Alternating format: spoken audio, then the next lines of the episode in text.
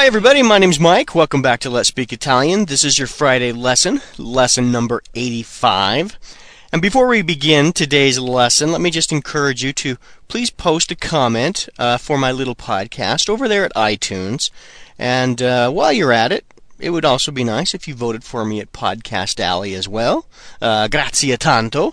Uh, we have been learning over the past few days how to take a verb in its infinitive form and change it to a past participle. Well, today we are going to learn how to put them into sentences to discuss things that have happened in the past. And so, for example, in Italian, the conversational past is composed of two parts a helping verb and a past participle verb. The helping verb used in English is the verb to have, as in, I have seen, or we have eaten or she has finished. In Italian, however, two helping verbs uh, are used depending upon the verb being conjugated. The helping verbs used in Italian are the verbs avere, which means to have, and the verb essere, which means to be. Now, the majority of the verbs in Italian use the verb avere as their helping verb, just like in English we use to have as our helping verb. So today, we will practice using the verb avere as the helping verb as we create some past tense sentences. All right?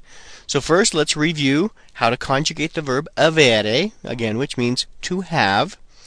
Io ho, tu hai, lui ha, noi abbiamo, voi avete, loro hanno. Okay?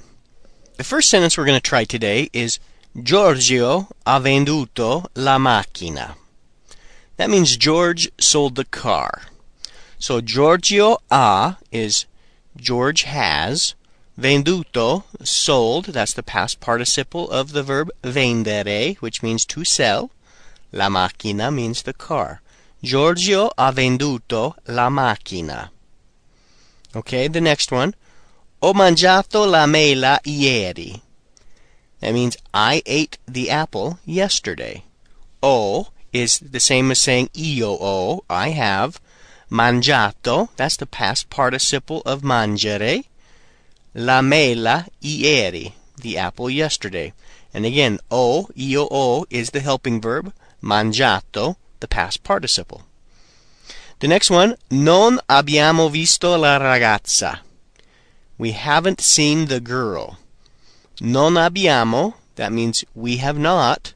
Visto, that's past participle for to see, it means saw or seen. La ragazza, the girl. Avete finito la lezione? That means have you, plural, because we used avete, which is voi, finished the lesson?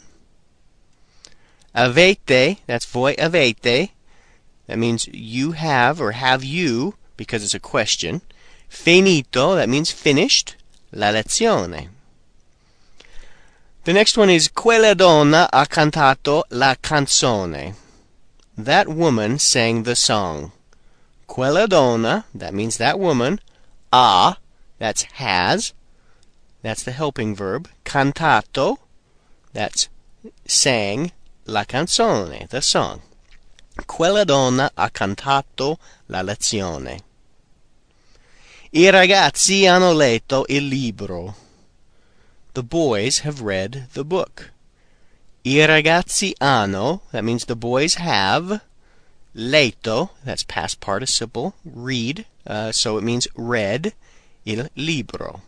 I ragazzi hanno letto il libro. Non hai comprato quella borsa? Didn't you buy that purse? Non hai, that means didn't you.